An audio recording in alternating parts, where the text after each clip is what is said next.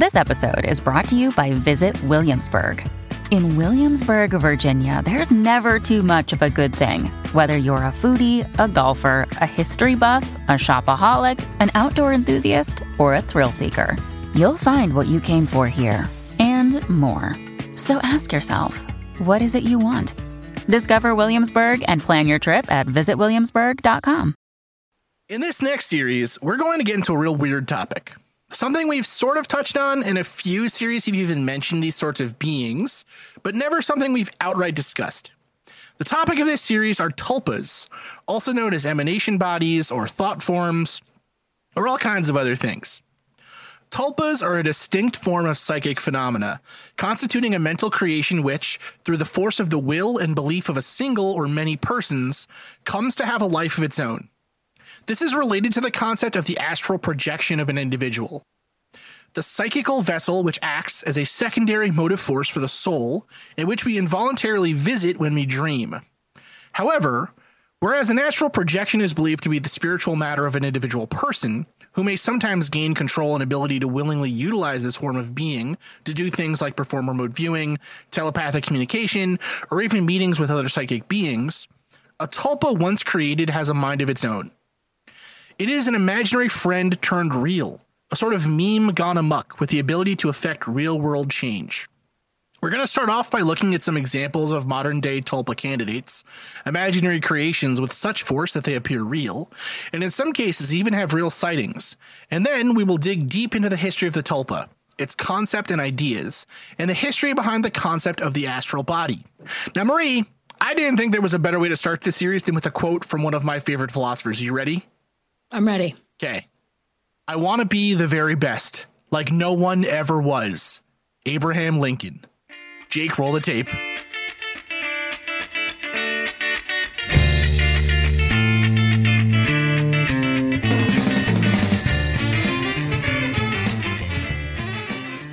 All right. I, I also really like how you you gave the premise that this is going to be weirder than our normal, which is really kind of an abstraction in itself. Like we could do an, an entire episode on the spectrum of weirdness of what we've covered. really. I mean, and you're like, this one's way out there. And it's like, okay, well, is it weirder than the space elevator or more down to earth than time travel? Eh, Bigger little than a bread It's a weird one. Smaller than a tulpa. Okay. it's a really interesting it's a really interesting thing and one of the funniest things i think is the the list of the list of different things that have been thought to be tulpas in the past are are just wacky but even in the modern day it's even crazier like one one thing that people probably have heard of are people creating tulpas from my little ponies so the the the my little pony People fandom haven't heard of this. People, Yeah, people so haven't heard of this. they- They, haven't. they do like serious like they uh they try to create um they try to create they they basically try to do mass not really hallucinatory but mass meditation i guess to to lucid dream real they're my little pony friends. And that's really what we're talking about today. It's gonna get fucking weird. I told you marie. You know, I thought we were going to maybe just go into bronies. Well, it's so funny. There's the article in the New York Times. It's in the opinion column where they talk about this happening, and this is from like mm-hmm. 2010 or something. I don't know, 2013. Mm-hmm. It's called Con- "Conjuring Up Our Own Gods," and it's about My Little Pony. And it's about My Little Ponies. Well, I think that that's really touching because I would like to think, you know, if there's superior beings out there, benevolent forces, that, you know, they kind of, you know, My Little Pony is not a bad candidate. It could be worse. It could be worse. All right, It so could be worse. Now, obviously, we started off this episode with a great quote from, like I said, Abraham Lincoln, and it come it, it's what gives us Pokemon. Right, Abraham Lincoln invented Pokemon. We all know that this is true. No, but really though, if, if you don't know what Pokemon are, they're a Just billion dollar video game, TV, movie, music, theme park, and more than all of those other things, merchandising business that pumps out adorable creations like Pikachu straight from the mind of Satoshi Tajiri. It's the and games of that billion dollars, I know that I have spent at least one of them. Oh, $1 God. Yeah, it's crazy. invention. it, it, it's so funny. So many of my earliest childhood memories are of collecting Pokemon stuff. You know, I I even remember before it became a before the games came out in America, they actually had before the games came out in America, they actually released the anime because it was already a thing in Japan. And so I remember getting the I remember getting the uh, like a like a toy of of like a knockoff Pikachu from like Chinatown or something. um like I remember that I remember getting that and being like what the hell is this? And Knockoff then Pikachu was my uh, college band. it's cra- it's crazy. It's absolutely crazy. So yeah, it's very interesting. So the um so the original idea behind Pokemon, like I said, came from Satoshi Tajiri. And it first really came to the forefront of American consciousness in the 1990s. And the first games that came out were called Red and Blue in America. They were Red and Green in Japan. And they became like an overnight craze immediately the point of the game is to catch Pokemon, right? The the creatures mm-hmm. in the title in items called Pokeballs, which Pokeballs, they never really explain how it happens, but it's actually pretty interesting. We're going to talk a little bit about it because I'm a mm-hmm. huge nerd. And like all good video games, the point of the game is to beat your friend's pets into fainting. Right. You don't die. No, you just faint, but you're still beating just up faint. animals. Kind of weird. So, okay, why talk about Pokemon when it comes to tulpas? Like, why why talk about them at all? Well, it's in my mind that the two are really linked because my first introduction to the idea of a tulpa even came from forums online when I like as a weird kid was googling, you know, P- Pikachu real sighting in between like, you know, boobs and um I don't know, whatever, right? Becomes It was becomes superpower. Pikachu real sighting. Yes. um so uh, uh, you know on online though like on um the something awful forums on places like 4chan on the export on these other places people were claiming that like no man pokemon are real and they're becoming they're not and they're not real in like the physical sense that like this guy went out there and caught pokemon or found them or whatever. They're real in the sense that like there are millions of people at the height of mm-hmm. their emotional rabidity, I guess I would say, right? Ra- yeah. Millions of mm-hmm. rabid mm-hmm. kid, rabid kids pouring psychic energy and emotion into these things, and so of course they're real, right? They're gaining reality. They're they're gaining they're gaining psychic physicality, and They're definitely, yeah, like momentum, like sheer, like if, if like teenage or, uh, you know, tween hormones had a, had a, had volume. Yeah, well, yeah. Now, for all, Right? for a lot That of our would- listeners.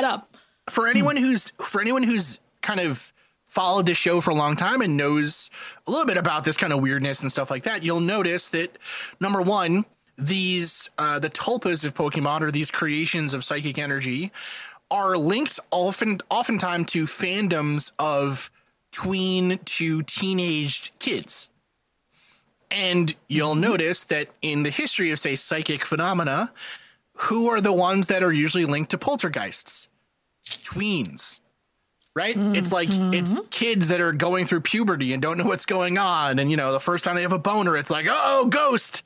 You know, it's that's what happens.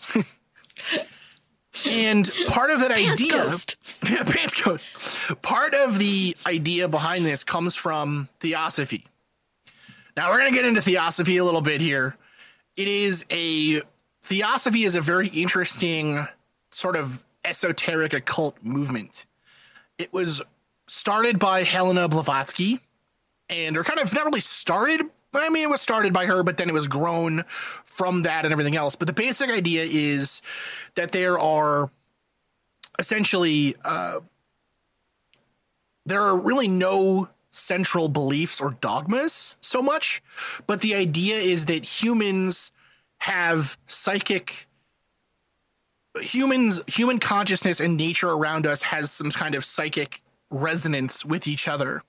And so if we are able to to work towards that psychic power, we can actually do things like remote view and move objects and whatever. Now you'll notice Blavatsky kind of said that like the most powerful people are white people, and then that led to some really not so great stuff with like Hitler. Mm. But the idea of the- theosophy kind of kept building and became sort of its own thing. And interestingly, where this led to was this this idea of what's called a thought form. The book that we're going to be taking a lot of the research, some, some of the books, the authors that we're going to be taking a lot of research in for these episodes from are um, Annie Besant and uh, C.W. Leadbeater, so Charles Webster Leadbeater. And these this book, Thought Forms, published in 1901 in London. And basically what it says is it says that you are able to use color and light and art to represent objects that don't exist in reality but do exist in the psychic place where thought occurs. Hmm. It's a little complicated. It gets a little bit weird, but if you think about it, like if we think about, say, uh, like Plat- Platonic, um, Platonic philosophy, yeah, what Yep. what philosophers at the time of Plato and then the, the the later philosophers often said was that there's kind of two parts to reality. There's the physical part, you know, this table in front of me is a physical table. I can feel it, I can move it, I can whatever. But there's also a psychic ideal of a table. There's a secondary world where I create things, where I can travel, I can mm-hmm. make concepts, I can think. And so instead of kind of say today's view where we would say, well, thinking and physical reality are the same thing, like we may not know the exact root, but the materialist position would be your brain is just made of matter so you're just imagining other matter you have interactions with you know it's not this complicated let's say what others would say is that no there's there's a reality here to this psychic part of life to this thought part of life this part that's not physical but is mental and Okay. so I'm- that's you, I'm with you. that's the idea that theosophy kind of runs with with this is that the idea that thoughts are things yeah, so Mm-hmm. thoughts are real things. They're not just you know, they're not just stuff that we kind of have sometimes. They are they are real things and thoughts with enough power can interact with and change the world around us. Oh, okay. Okay. Okay. I'm with you. I'm with you. this feels a little turn of the century. this this some is a little stuff. turn of the century. This, This, is what turn of the century. It's nice. So so this is what thought forms. This is how the book starts. Mm-hmm. Okay. So, quote As knowledge increases, the attitude of science towards the things of the invisible world is undergoing considerable modification. Its attention is no longer directed solely to the earth with all its variety of objects, or to the physical worlds around it, but it finds itself compelled to glance further afield and to construct hypotheses as to the nature of the matter and force which lie in the regions beyond the ken of its instruments. Ether is now comfortably settled in the scientific kingdom, becoming almost more than a hypothesis. Mesmerism, under its new name of hypnotism, is no longer an outcast. Reichenbach's experiments are still looked at askance, but are not wholly condemned. Röntgen rays have rearranged some of the older ideas of matter, while radium has revolutionized them and is leading science beyond the borderlands of ether into the astral world. The boundaries between animate and inanimate matter are broken down. Magnets are found to be possessed of almost uncanny powers, transferring certain forms of disease in a way not yet satisfactorily explained. Telepathy, clairvoyance, movement without contact, though not yet admitted to the scientific table, are approaching the Cinderella stage. The fact is that science has pressed its researches so far, has used such rare ingenuity in its questioning of nature, has shown such tireless patience in its investigations, that it is receiving the reward of those who seek, and forces her being and beings of the next higher plane of nature are beginning to show themselves on the outer edge of the physical field. Nature makes no leaps, and as the physicist nears the confines of his kingdom, he finds himself bewildered by touches and gleams from another realm which interpenetrates his own. He finds himself compelled to speculate on invisible presences, if only to find a rational explanation for undoubted physical phenomena, and insensibly he slips over the boundary and is, although he does not yet realize it, contacting the astral plane. One of the most interesting of the high roads from the physical to the astral is that of the study of thought. The Western scientist, commencing in the anatomy and physiology of the brain, endeavors to make these the basis for a sound psychology. He passes then into the region of dreams, illusions, hallucinations, and as soon as he endeavors to elaborate an experimental science which shall classify and arrange these, he inevitably plunges into the astral plane. Dr. Baraduc of Paris has nearly crossed the barrier and is well on the way towards photographing astro-mental images to obtaining pictures of what, from the materialist standpoint, would be the results of vibrations in the gray matter of the brain. End quote. Now, hmm. The idea here. A lot to unpack. It's a lot to unpack, but the basic idea here, right? So, again, remember when this is being written. This is being written in 1901. Ah, okay. At this time, we had just really the idea like they talk about Roentgen rays; those are X-rays. They talk about radium, right? So radiation and, and electro electromagnetism Right. had just really been popularized to the public. Right. Well, They they, talk, talk about, ether. They, they talk Which about the our voluminiferous favorite. ether, right? So what they're basically saying is that science is now finding that there are there are rays, there are energy sources that affect things seemingly at a distance that we couldn't explain before. Why not take the leap then to say, well, maybe psychic powers exist in that same realm? It's an argument you've heard probably a billion times if you listen to this kind of stuff. But this is really like the first time that it's put out there so in such black and white. And the reasoning that they can put it out there in this case is because of what they said here, Dr. Baraduc and others, right? So at the time, what people were doing was they would have people focus on a type of like an image or a thought or whatever. And then they would describe to artists near them what they saw in their mind's eye. That is what a thought form is. And it actually, like, we think of it as funny and kind of silly and whatever. The book Thought Forms, it's conti- it's considered a early work in kind of postmodern art. Right? Like hmm. conceptual art, in art that doesn't mm-hmm. represent the world as such, but instead tries to represent our feelings.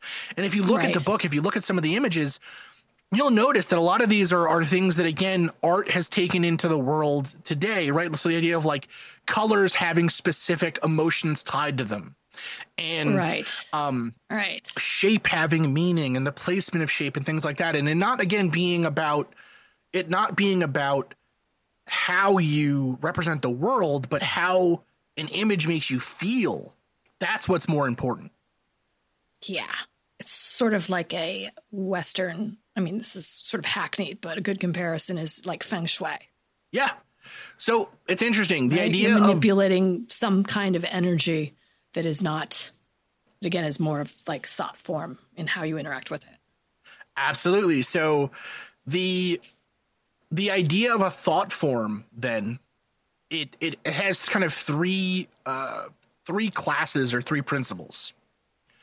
The three principles are um, and this is again based on the production of all thought forms. The three principles for the production of all thought forms are one, quality of thought determines color, nature of thought determines form, and the definiteness of a thought determines the clearness of the outline. And so again, what they're talking about is being able to like see your um being able to see your, your almost like your your not your astral Your projection, aura. but your aura exactly. And so what this guy tried to do, right? So the guy that the guy that they talked about, um, his name is Hippolyte Baraduc. So so what he was trying to do basically was he claimed that he had been able to take images of the vital force and thoughts of people. And so if you look at some of his images, these are like the famous images of say like someone who's um, dying will have like a white uh, cloud kind of like moving out of their body or whatever right? So basically, what this guy was doing was he was taking bad images. Uh, really, he was taking like bad photographs. images moving when he's Yeah. taking the photos. Yeah. Yeah, you know, he was taking like um what's the word? So what basically what he was doing was he was taking photographs in a way like not like a normal camera does today, but by using um using like luminescent plates. Right? And claiming that the by by lighting up certain areas of the of the body or the room, you could get different images and different kind of thought form patterns and things like that. You know, so it's very yeah, like very you interesting. impose you could imp- impose an image into them yeah, kind of exactly. with your with your mind. Yes. Okay. Yeah, so that was kind of the idea. Yeah. Mm-hmm. All right, now, um, what was going on with? I'm waiting for the Pokemon. So I know, I know, I know. We're getting crazy here, right? Um, no, it's good. basically what he was doing was he was taking long form photographs or long um, exposure photographs yeah um, so it's kind of it's it's interesting and sort of again a very interesting way of taking um, photos and another way of kind of representing the world around us but not necessarily representing them in the way that we we think of every day yeah Yeah. so what the idea then here was um, with these thought forms, right? So that those are the three principles, the production of thought forms. Now the cases or the classes are the following. That which takes the image of the thinker, that which takes the image of some material object, and that which takes a form entirely its own, expressing its inherent qualities in the matter which it draws round it. Now, this one is interesting. The last two, so the first one is kind of how we get to the idea of, say, remote viewing, mm-hmm. right?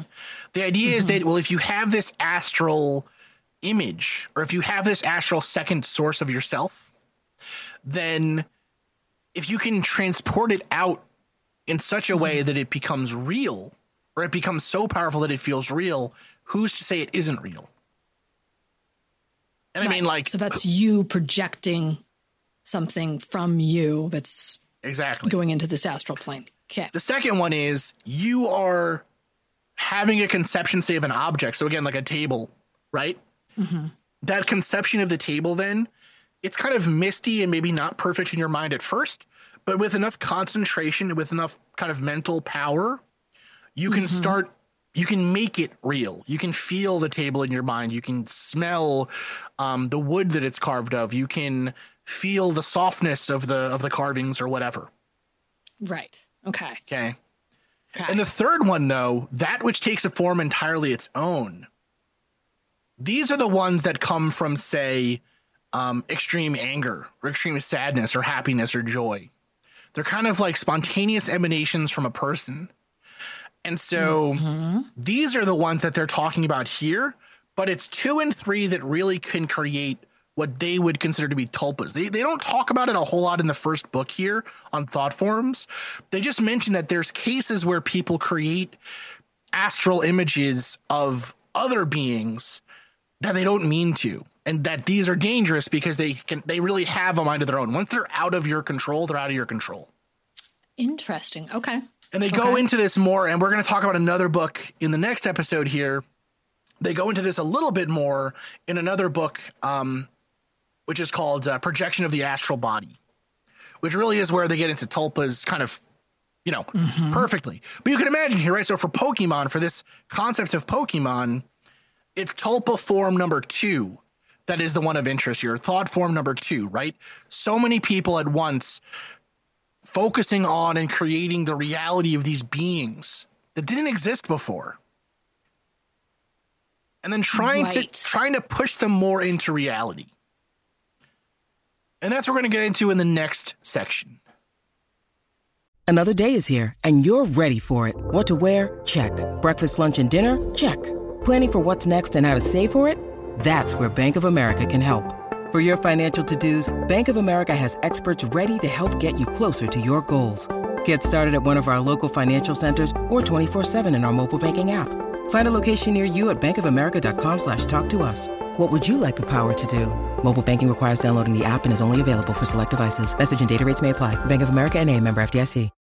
When you need mealtime inspiration, it's worth shopping Kroger, where you'll find over 30,000 mouthwatering choices that excite your inner foodie. And no matter what tasty choice you make, you'll enjoy our everyday low prices, plus extra ways to save, like digital coupons worth over $600 each week. You can also save up to $1 off per gallon at the pump with fuel points. More savings and more inspiring flavors make shopping Kroger worth it every time. Kroger, fresh for everyone. Fuel restrictions apply. Okay. So, Marie, Pokemon. Mm-hmm. Pokemon. Pokemon, right? Okay. The idea oh, They're so cute. the way well so the way the way that we can look at say some of these ideas with mm-hmm. thought forms in terms of Pokemon, there's a couple different ways. Mm-hmm. One of the interesting things I think about Pokemon really is that so we never we talked about it a little bit in the beginning. How the hell do they fit into the Pokeballs, Marie? That's a good question. That's a good question. They go into the ether. So it's interesting. In Pokemon, they claim that it is Pokemon's ability to shrink themselves down naturally that allows them to go into Pokeballs.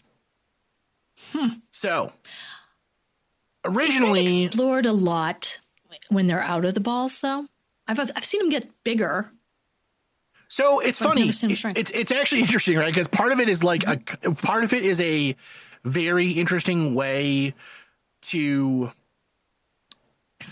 Part of it is kind of like a funny thing where it's like, well, oh, they could just get small. And it's like, oh, great. Well, that's That's- useful for the point of the game because like, uh, that's uh, pretty convenient. Yeah, right. Because in the game, in the game, they kind of come out of, uh, they pop out of the grass out of nowhere, right? And so Mm-hmm. initially, the idea here was that they could shrink and then get back, right? So they can, um, Pokemon, all Pokemon can reduce their size to become really, really small. And so what a Mm-hmm. Pokeball is doing is it's kind of forcing them to get really small into a contained area, right? But that's that's a pretty weird thing, right?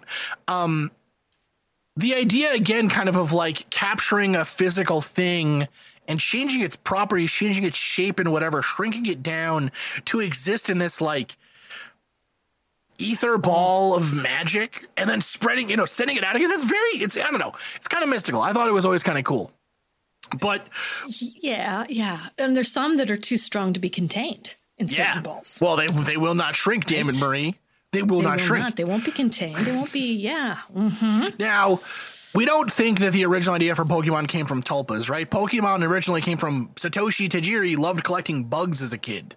And so he thought, well, I'll make a game about collecting bugs. And it led to Pokemon.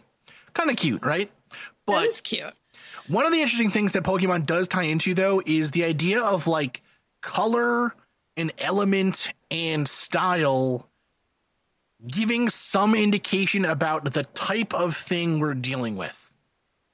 Yes. So, what do I mean by that? yes. in Pokemon, if I tell you like so Marie, you've played a little bit of Pokemon games, right? Unfortunately. Okay. Yes. So if I tell you the color red, what kind of Pokemon, what element do you think that That's a- Pokemon has? That's a fire Pokemon. It's fire, right? Blue is That's fire water, Pokemon. Mm-hmm. green is grass, yellow is electric, right? These are concepts or kind of I, like ideas that we all kind of get, and one argument would be that we're socialized to have them, right? I mean, that kind of makes some sense. But Yes. For theosophists, what they would argue almost is that it's a natural inclination for us to link those elements to those colors and also certain physical, like emotional states or physical manifestations. Hmm. Okay, I'm with you. I'm with It's a very you. Interesting thing. All right. But I, I have. So I have a counter or a question. Sure. So how does it fit with evolution then? Because they evolve, right? As you fight them and they get stronger, they evolve. But sometimes they don't evolve into what you think they're going to evolve into. No, you, they never do. You noticed. you always hope that the fire types will stay on all fours, but then they're like, no, it's another wrestler. It's like, God damn it. It's another wrestler. Exactly. So that's what it's almost like you have sort of this weird quasi science thing happening with evolution in some ways. The one I never got was the carp that like you would get the carp and I'm like why you know why is my Oh, why is my daughter well, fighting the carp and she's like cuz when this thing levels up it's really it's unbeatable. It's and I'm true. Like, it's very it's just good. Marie. laying there. Well, so okay, so part of that is because that part of that is also just from like like mythology, right? The idea is that like uh the carp Yes. that the carp that can't get above the um what's the word? The carp that can't uh, go up river, but then the one that does becomes a, dr- a great dragon or whatever from like Japanese mythology. Okay, so that's so it has that. It that is good. I did not. I Um, did not know There, that. there I are mean, mystical guess- connections in Pokemon, right? Like Yes. like Charmander, right, is a fire salamander. That's a very like Yes. Western, um, not even Western. That's just a very like witchy, in all Yes. cultures idea, right? That salamanders come from the fire because they, you know, whatever. What I thought would be kind of that. fun though, It's Marie, a weird amalgam of all this stuff. it is a weird amalgam, but that's what makes it like turn into a tulpa. All right. So, So, Marie, here's what I want to do. all right. I want to show you images from thought forms. And we're going to describe them to the listener. And then I want you to try to guess what that image is showing. Now, remember, okay. the way that these images were created were they had uh, people in a room, a single person in a room, imagining mm-hmm. or trying to give off some emotion. They then had mm-hmm. somebody who could see their aura, describe the aura to the person doing the drawing or the painting, and then that person tried to mm-hmm. recreate that painting as best they could. Mm. All right, now they're gonna get they're gonna start off easy and then they're gonna get pretty fucking hard. You ready? So wait, you're going to describe something to me. I'm gonna show you the image on your computer, Oh my god! All right. Well, let's first of all let's make sure I have that whole thing. and then we're gonna describe it to the listeners. All right, all right. Marie, can you see I'm the ready. screen? Okay. Uh, well, wait, just one, one moment, please. Yes. Okay, you can see this. Yes, I can. All right, so listeners, this is kind of a um a, kind of a uh, an amorphous blob. it's it's pink or kind of rose in color. It is a little bit white, but it's kind of got like dark splotches, and we're gonna post these on Twitter too for people to go look at. Um, it's on a black background, but it's kind of a it's kind of like a cloud of pinkness. All right. Yes. Marie. It looks like it looks like the um uh never mind. Well, I think that I was gonna. I, what is the festival where you throw um, pigment at people? oh, um, oh my goodness, Holi! Right. It's called Holi. It looks. yeah. Yeah. It looks like that. It looks like somebody took a thing of pigment and just threw it onto a black, uh, like a pigment dust, and just threw it onto a black uh, background. Well, okay, so Marie, what Hmm. what do you think this is the thought form of? Like what what is the, what is the person thinking of? Is it what do you what do you get from this? What do you feel from this, Marie? Uh, I don't know, vibrancy, um, activity, life. Life? Okay, all right, all right, all right. Mm-hmm. What is what what kind of feeling do you think the person's giving out? Is it like a good feeling, positive feeling, a negative feeling? Do you think they're happy, they're good sad? A good feeling? It's, I Okay. don't think it's a bad. Fe- I'm not getting a bad feeling from it. Okay, all right. So Marie, this one Mm-hmm. is vague, pure affection. Aw. Sorry, so- that's like the seventh time on this episode I've made that noise. I'm not doing it again. What they say Um, here in the book, they say an appearance by no means unlike the frequency, unlike this, frequently surrounds a gently purring cat and radiates slowly outward from the animal in a series of gradually enlarging concentric shells of rosy cloud. Of rosy cloud. Isn't that interesting? That is sweet. Okay, That Marie, is sweet. Okay. next one. Next one. Okay.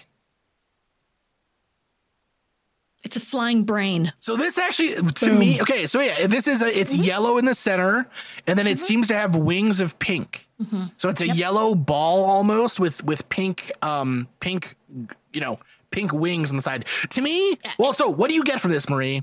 I would say it looks like a brain from above, like the human brain from above. And then if you're viewing it from top down and you're seeing the top of the brain, and then it has um, pink, like bird wings coming out of either side. Okay, yep, It's a flying brain. it's a flying brain. Okay, now what feeling do you get from this though? Because again, this is all about feelings, right? This is all about like like people are witnessing or experiencing something that makes them radiate this aura. Confusion. I'm going with confusion. You think confusion? I'm No, inter- interesting. What know- makes well, you- I mean, like, what- uh, I don't because it's a flying brain, and it, I'm confused by why it would be, have wings. I think is, Okay. So i that's my reaction to it. But okay, let me let me just think about like, all right, maybe swiftness of thought, Swiftness of thought. Okay. jumping Now, to conclusions. Okay, I'm gonna tell- don't That's all I got. jumping What about to you? conclusions, man. When I saw this first, I thought of the golden snitch from Harry Potter. Ah, see, but then, then now we're getting into generational differences, Yeah. right? See, yeah. It's interesting, right? Someone like I was not a big fan, or maybe just did not read those books, or were too old. You know, like I was like, oh, those those aren't. But like, so I never saw what that looked like until the movies. So it's funny. So this is what the book says about this, right? So quote. Mm-hmm. Few thought forms are more beautiful and expressive than this, which we see in figure 12. This is a thought of love and peace, protection and benediction, sent forth by one who has the power and has earned the right to bliss. So, So this okay, is peace and more. protection. Okay, because I have some questions about these, All right. like all right. All right. contextual all right. questions. We're good. These. Okay. Okay. How about this one now? This is 16. Uh, it's an artichoke. Yep, it's an artichoke. That's what I got to at first. So Or it is. So listeners, it's a. It- it looks like kind of a blue artichoke. Looks like a little bit like a blue, like a very cartoony blue artichoke, Yeah. sort of. So what do you think? Um, Isolation. I'm going. It's cold. Isolation. It looks okay. like it could be crystals. I'm going to say it's, um, you know, it's like uh, loneliness or isolation. Interesting. Okay, so this one Mm-hmm. is self renunciation. Close. It is okay. a, so so this is interesting, right? So what we're already mm-hmm. seeing here is that the colors that Marie you think you think of blue as cool and kind of icy and, and far away, mm-hmm. lonely, right? Mm-hmm. For Mm-hmm. Well, also them, the shape looks like ice. Its shape looks like crystalline. for them, blue is a color of religious benedict is like religious fervor. Mm. So if you have these, in, I mean, I think that the interesting thing about this is how do how how, how does culture affect, you know, the change Oh, in culture affect sort of this idea, right? Like, so these ideas are supposed to be absolute, right? They are, you know, the blue is going to be if you have a blue aura, it's a blue aura for everybody, right? um, regardless of your cultural beliefs, your historical beliefs, your religious beliefs. And I think that that's where you can't, that's where this stuff falls apart is you don't have, you don't have, like, I'm, I'm going to argue that, like, if, if, um, you know, but it, blue to me, I, you know, can, can you say that blue in this day and age still represents rel- like a religious, Religiousness, religious feeling. yeah. It's interesting, Marie. I Um, don't know. I don't know. It's interesting though. How I about this one? know if oh, oh, Lord. So these are or, all right, these so are orange to yellow snakes or squiggles. Yes, squiggles. Yeah. Yeah, yeah, yeah, yeah. They look like carrot shavings. They do look like carrot shavings, dear listeners. Uh, what is this telling? What am I getting from this? What am I feeling about this? What am I feeling about these carrot squiggles? A little hungry. Um, you know, just again, like kind of confused. Maybe, maybe it's like you, you're kind of like uh, you're kind of, uh, or maybe creative. I'm going to go with this is creative energy. You know what's interesting? Forward so this one, energy. this one hmm. is the intention to know something. So supposedly, these are the kind of auras you give out when when students are listening to your a lecture. This is the aura they mm-hmm. give off. Okay, so we've learned. If So teachers could see that more. so we're learning things, right? So so far we've learned pink. Pink is like an affection. It's positive. It's like mm-hmm. love. Yeah. Mm-hmm. Yellow is more kind of like intellectual or thinking, learning, knowledge. Mm-hmm. Blue is religious devotion. All right, so we've mm-hmm. learned a little bit here. Okay, let's try the next one. Um, so I'm going to say that's creativity, like the spark of creativity. Creativity. Okay, interesting. This one is explosive anger. So, which okay. which creativity is maybe an is maybe an anger not an angry but maybe a destructive thing it can be.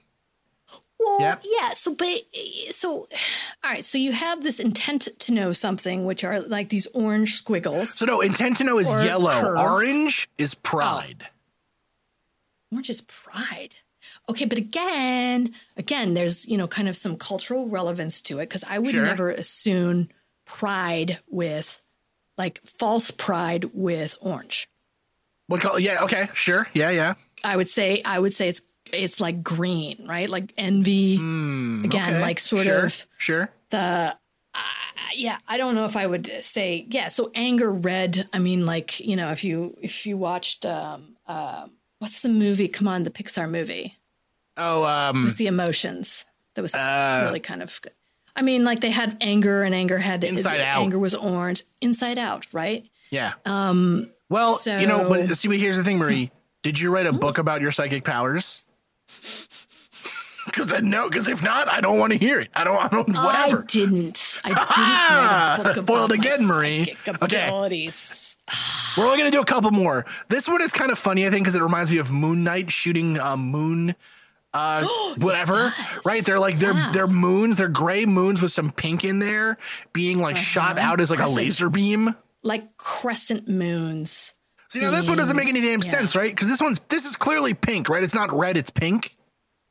Um. uh, uh, yeah. I mean, I would say it's definitely. It's hard to tell against the gray because the gray naturally will make you think it's lighter, but. Uh, that's true. That's true. This is sudden fright.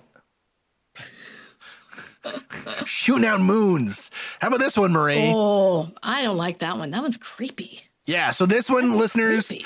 there's one that kind of looks like a saddle, uh, and then a big red sash. eye with a big, like a big angry looking eye. This one is what Yeah. happened. It's two people gambling against each other. The top guy is won, and the bottom guy is lost. Oh, I wouldn't have gotten that. I got one more fury. This one's so funny. Oh my god. Okay, so again, it's a brain. I mean, Yep. come on, you're looking at that and it's a brain, right? So what did Def we say brain. yellow was again? Yellow is intellect. was- Okay. Um, but it has blue in it, so I'm going to say it is a nun.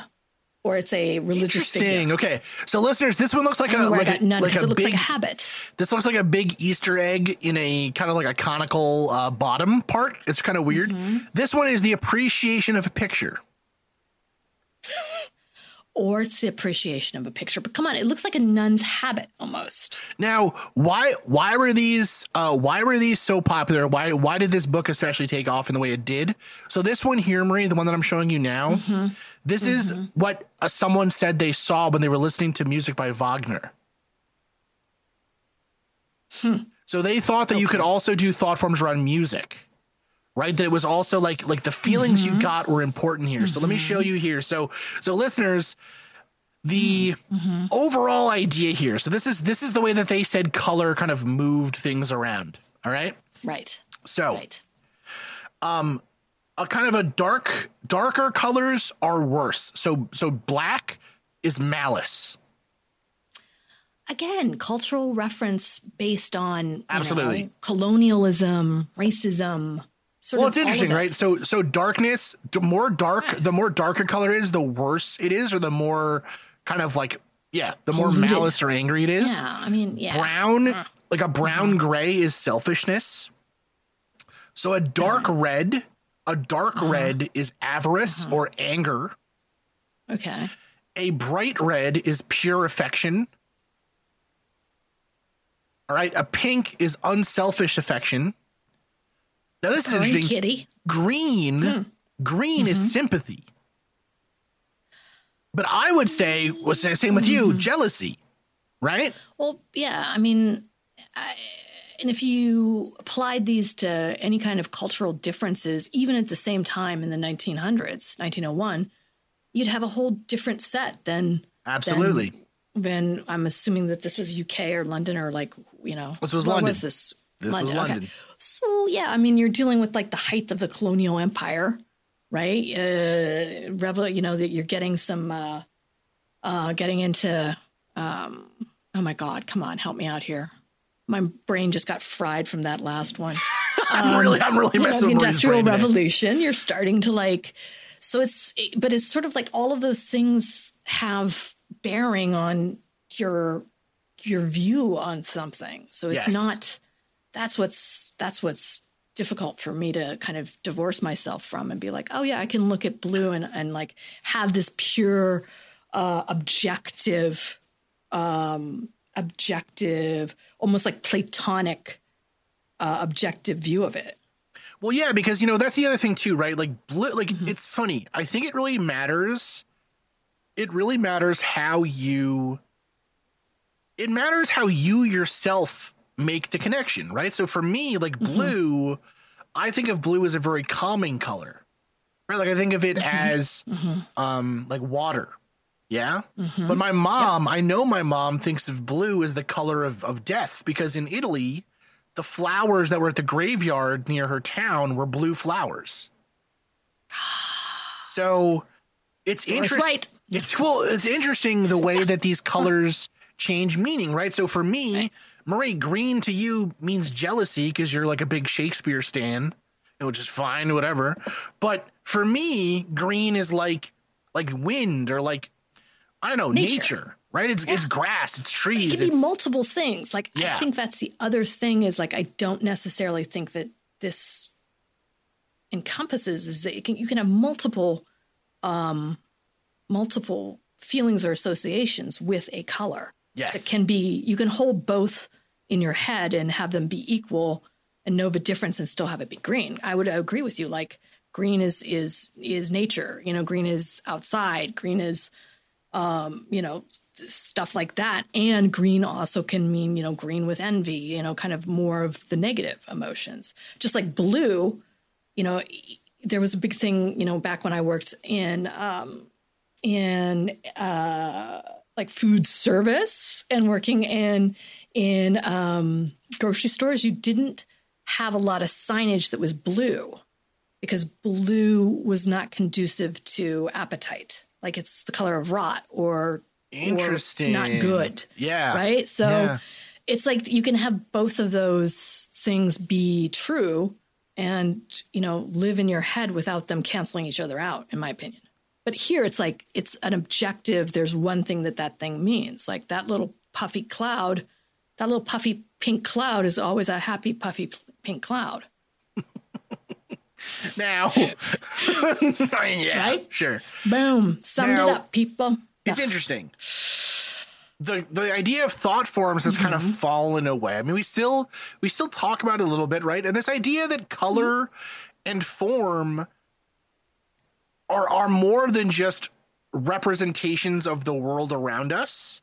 Right? Like art that art could be more than just representing the world, but could be representative of say our mental state that mm-hmm. it, it's still a very mm-hmm. it's a fairly popular idea today still yes but what really came from this that i think is going to be the most interesting for our later series here are going to be the idea again of not only are your thoughts real enough to be photographed but that they leave some physical imprint on the world around you but that with enough practice and this is what they'll get into in their next book that we'll talk about next time with enough mm-hmm. practice, you can create your own thought form that can go out into the world and do things. And in that same way, someone who's not practiced or a group of people who's not practiced can mm-hmm. accidentally create something that gets mm. out of mm-hmm. control. Uh oh. Uh oh. And that's what we're going to talk about next episode. Do you think it can go to Whole Foods for me, though? I don't know. It, they never seem to do anything.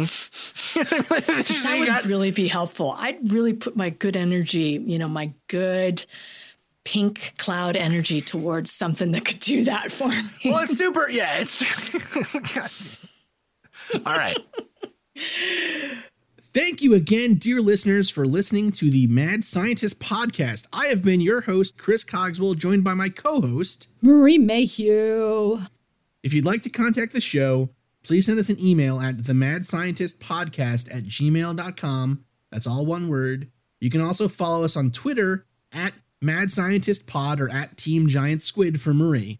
And of course, you can see us on Facebook, on Instagram, and all over the internet as the Mad Scientist Podcast. And again, our logo is the one with the pumpkin head, so it's easy to see. Mm-hmm. If you've enjoyed the show tonight, please consider supporting us on Patreon where the money that you give to us will help us to promote this show further, to make it better, and just to spend more time making it. Because we love doing that. We do love doing that. Our logo was designed by Carrie Shaheen. Our Web design is done by Desdemona Howard. And our sound design is done by Jake Cardinal. Thanks again for listening. Thank you. This has been a Damn It Chippy production. Hey, there. I'm Hannah. And I'm Audrey. We are a sister filmmaking duo and co hosts of Sleepover, Sleepover Cinema, our show where we analyze the films that created the collective unconscious of the girls, gays, and theys of the late 90s and early 2000s. Princess Diaries, The Cheetah Girls, Aquamarine, Cinderella, the one starring Brandy. We haven't stopped thinking about these movies since we first saw them, and we want you to rewatch them and review them with us. Are these movies as bad as critics would have us believe? Do we even care if they are? We are always unpacking that very question on Sleepover Cinema. Check out Sleepover Cinema wherever you get your podcasts or at evergreenpodcasts.com. See you soon.